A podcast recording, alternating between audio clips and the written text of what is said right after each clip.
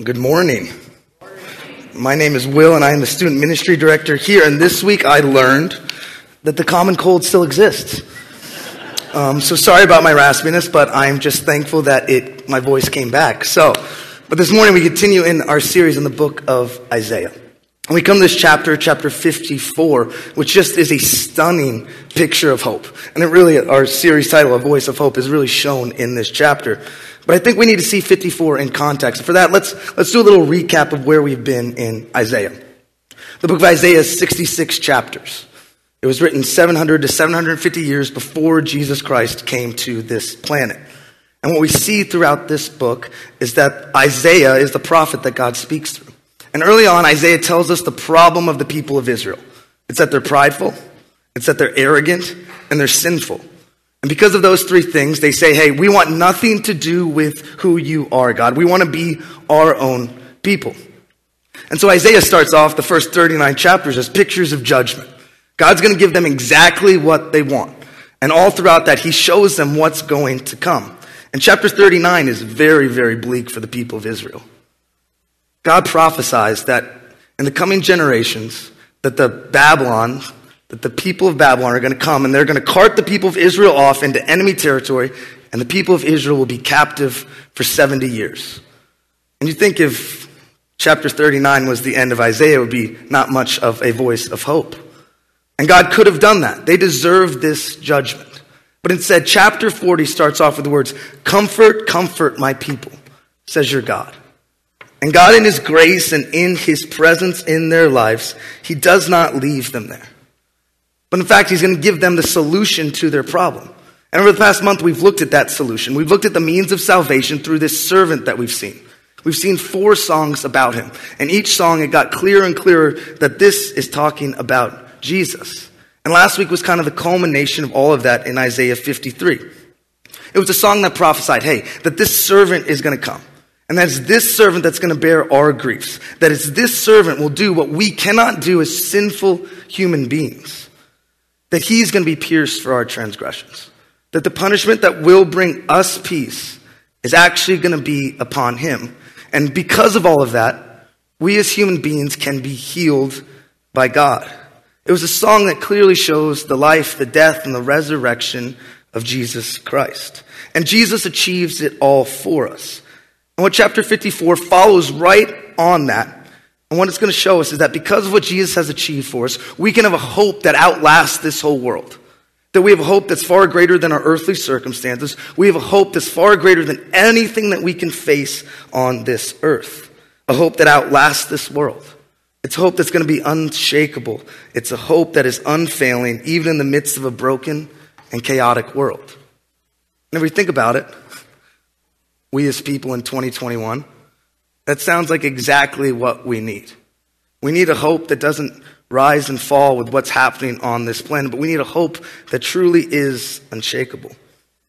And the very first word of chapter 54 is sing. And we go from this lament song talking about the death and resurrection of Jesus to this just utter and complete joy that God is bringing into the picture. God's going to tell the people of Israel and us this morning that now is the time for joy and hope. That now, because of what Jesus Christ has done, we can have joy. That it's good news of great joy that comes to us. That the answer to our pride, the answer to our arrogance, the answer to our sin has truly come. And because of that, we can have hope. But this morning, in this moment of celebration, as God says to sing, it is a little bizarre who he tells to sing. So verse 1 starts like this He says, Sing, O barren one who did not bear. Break forth into singing and cry aloud, you who have not been in labor. And at first you're like, wait, wait, wait. this command to sing is God's directing at a barren woman. And it seems a little cruel at first, right? To come to this barren woman in the midst of her barrenness to tell her to sing. Because there's no earthly reason for her to sing. Truly, in this life, barrenness is something to be grieved. It's something that is disorienting. It's something that's disillusioning. It's something that is truly, truly heartbreaking on this earth. And not just in this time, but especially in the time of Isaiah. And just to understand the culture at that time. First off, they're an agrarian society. Children were very, very necessary as workers to provide sustenance from the fields. A husband and wife, yeah, it's good to be a child now, not then. A husband and wife really, really needed them to be workers. Secondly, it's an honor and shame society. The more kids you have, the more honor you receive. The less kids you have, not just the less honor you receive, but the more shame that comes into your life. A woman who bared many children was not just celebrated in the home, but she was celebrated amongst the nation. She was producing warriors and soldiers to defend the country of Israel against her enemies. And now think about what a male child secured. A male child secured the idea that a legacy would not end when the father and mother died. It was a legacy that would continue past their death and their name would live on. So if a woman could not produce that male heir, their name would be lost into the land of the dead. And probably the most devastating part of barrenness is just the public nature of it all.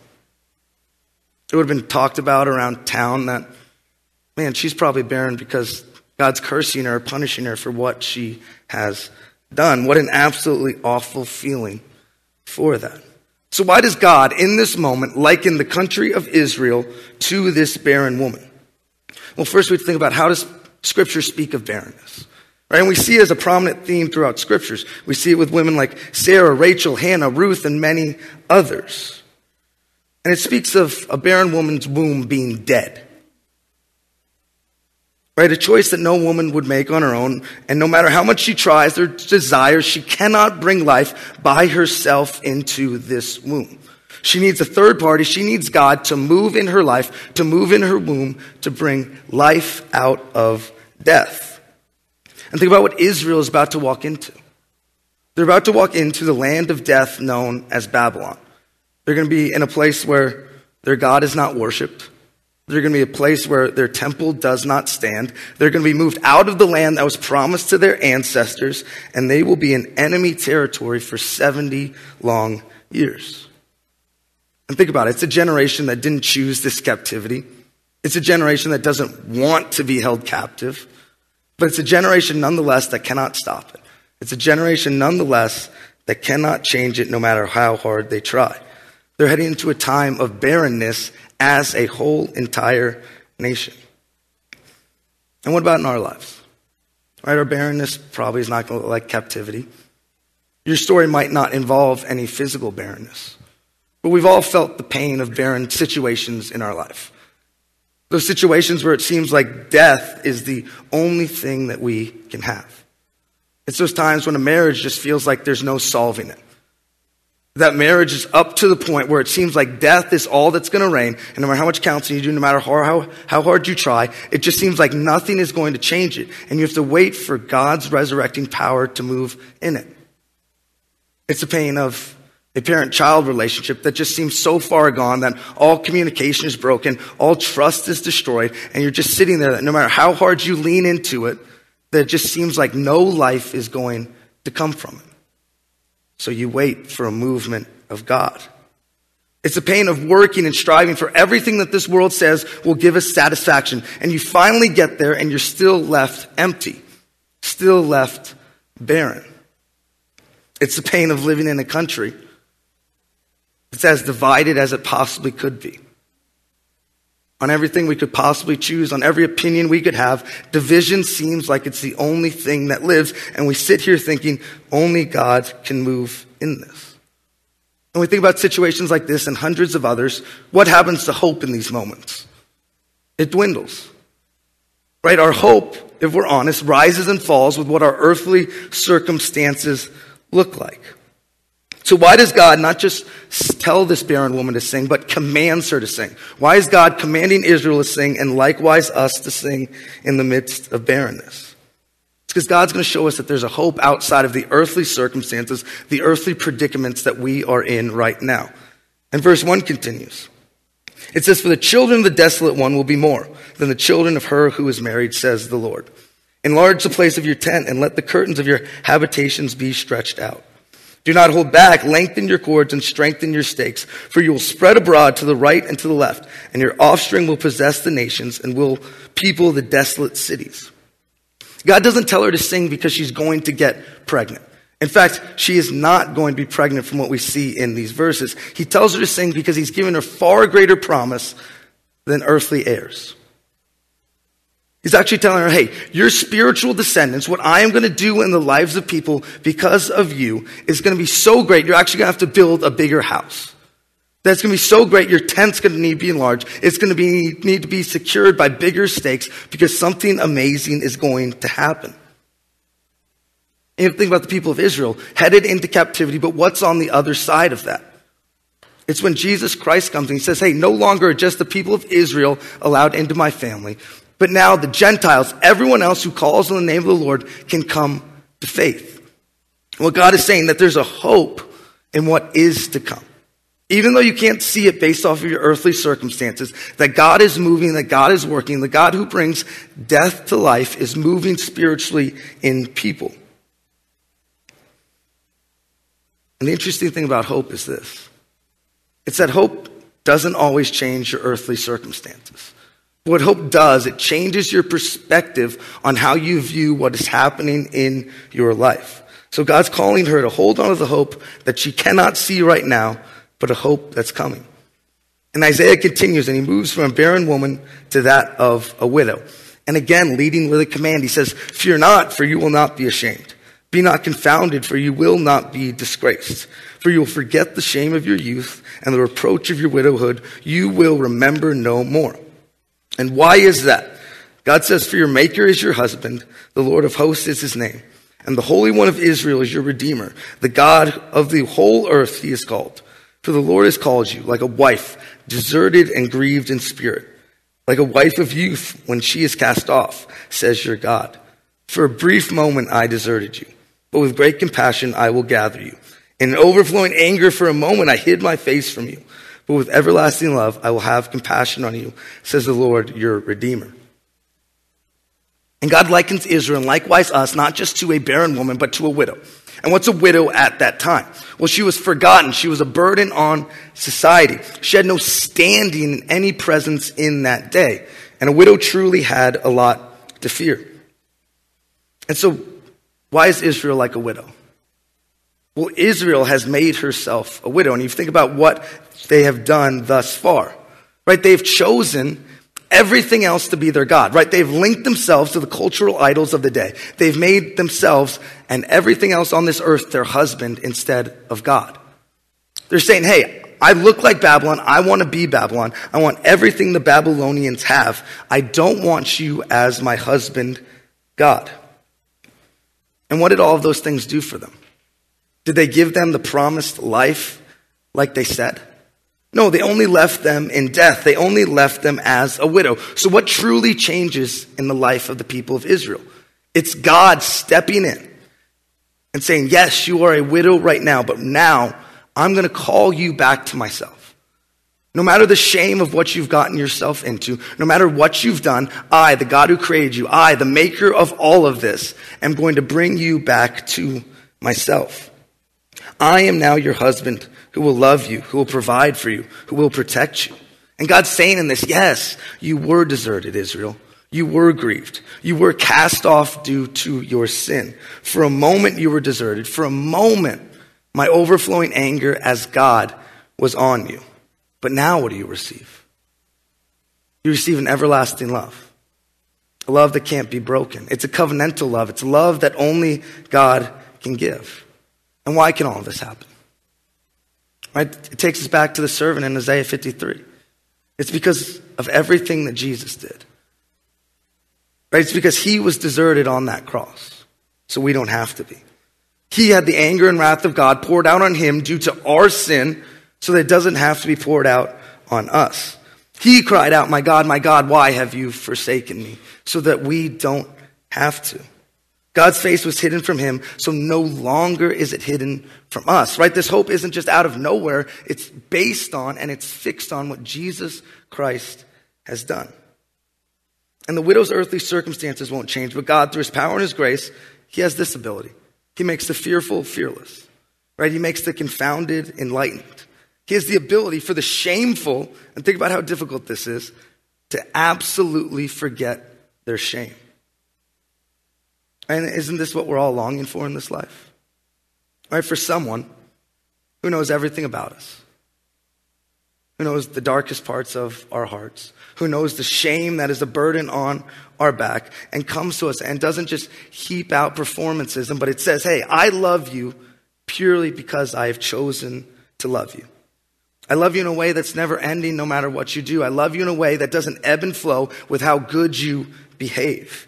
It doesn't disappear when you mess up. It's a love that sees the shame that has weighed you down for years and years and years and years, that you just cannot forget yourself. And it's a love that sets you free from that. It's a love that says, hey, you can forget the shame of your youth because I am enough for you. It's a love that comes to us and frees us from the whispers that shame constantly comes to us saying, hey, you're not good enough. You're not able to be loved. You're not valuable. You're not worthwhile. Who could ever love you? And God says, no, I have chosen you and you are beyond valuable. You are loved. And why is that? Not because of what we have done, but because we get to be in a relationship with Him due to what Jesus has done. And God continues and He bakes out what this everlasting love looks like in verse 9. He says, This is like the days of Noah to me. As I swore the, that the waters of Noah should no more go over the earth, so I've sworn that I will not be angry with you, and I will not rebuke you.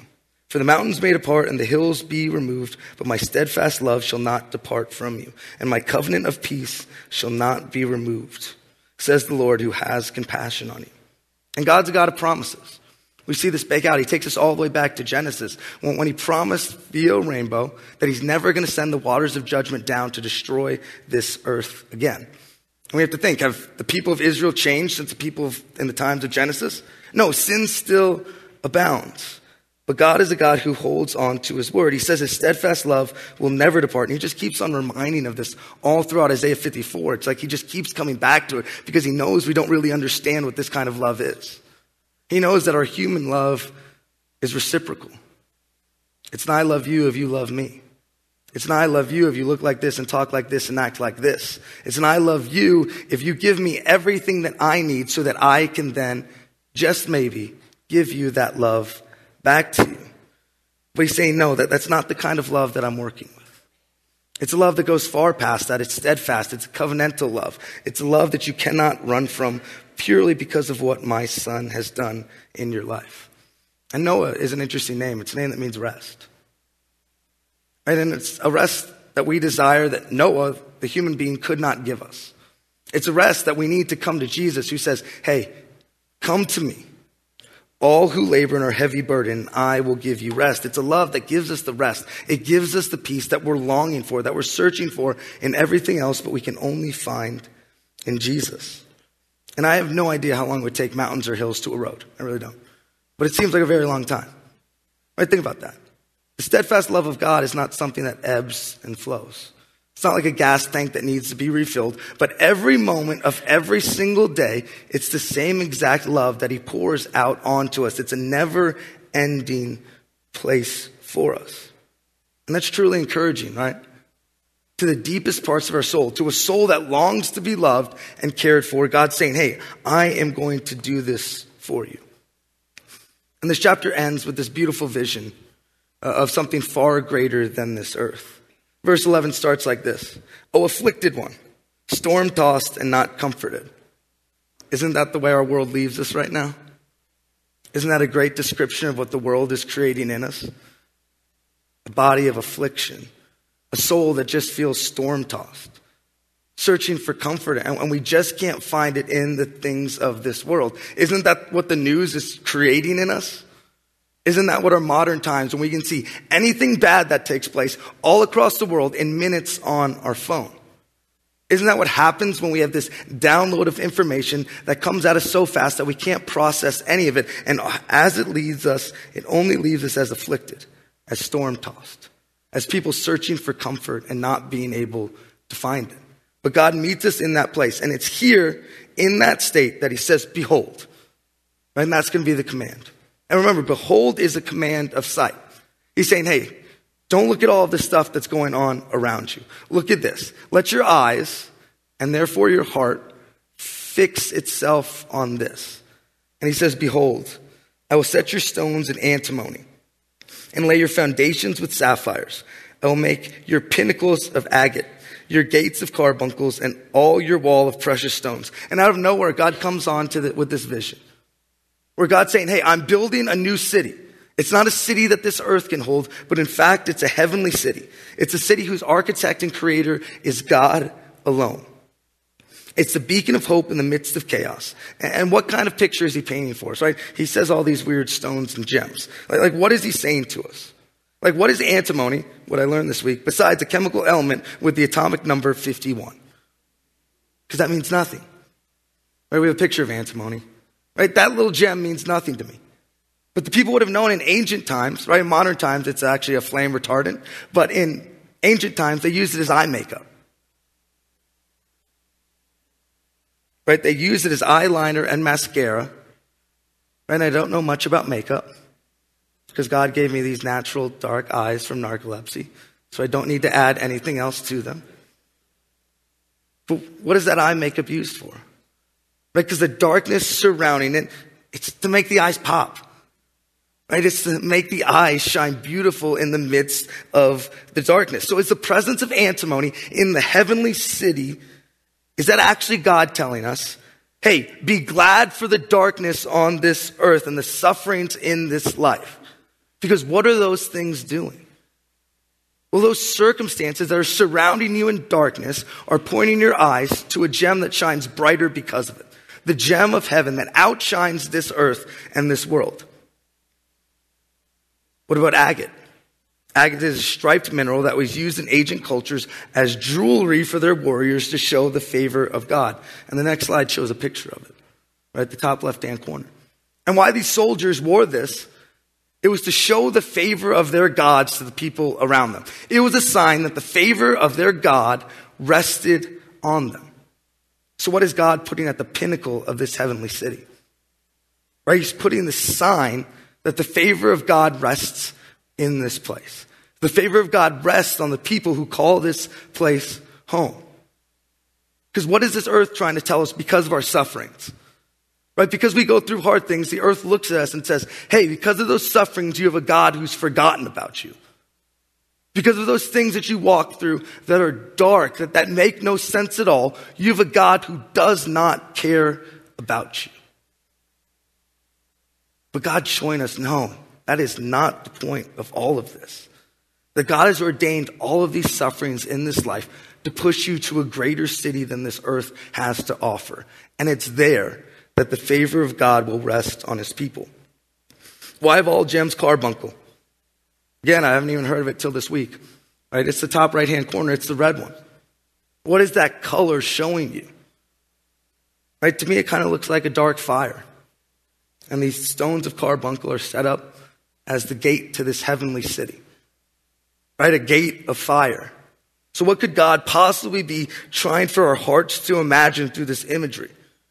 Right? Could God possibly showing us that the fiery trials of this earth are not the final destination? That those things that we're going through are not going to have the final word, but in fact, you're actually going to walk through all of that suffering and into the heavenly city where God resides. I guess think about the story of Jesus. I think about the story of the suffering servant who entered into earth. The Son of God that rescued us through his very own sufferings. The Son of God who went through suffering to enter into glory. But a reminder first that the suffering had to happen before he received the glory. Could God possibly use using these sufferings to make us more like our Savior? To make us fix our eyes on our Savior? Right? God is painting this picture for us that our sufferings, that the barren things of this life, that the widowhood that we enter into is doing something. Even when we can't see it, even when we don't understand why. That they're actually producing in us this eternal weight of glory. That our home is not actually this earth, that we have a hope that far outshines whatever this earth has to offer. We're merely here for a second. But this heavenly city that God is trying to say, hey, behold this. Focus your eyes and your heart on this. Because this earth is shakable, right? But this heavenly city is unshakable. That this is why we can have true hope in this life. Because this life is not the end for those who believe in the life, death, and resurrection of Jesus Christ.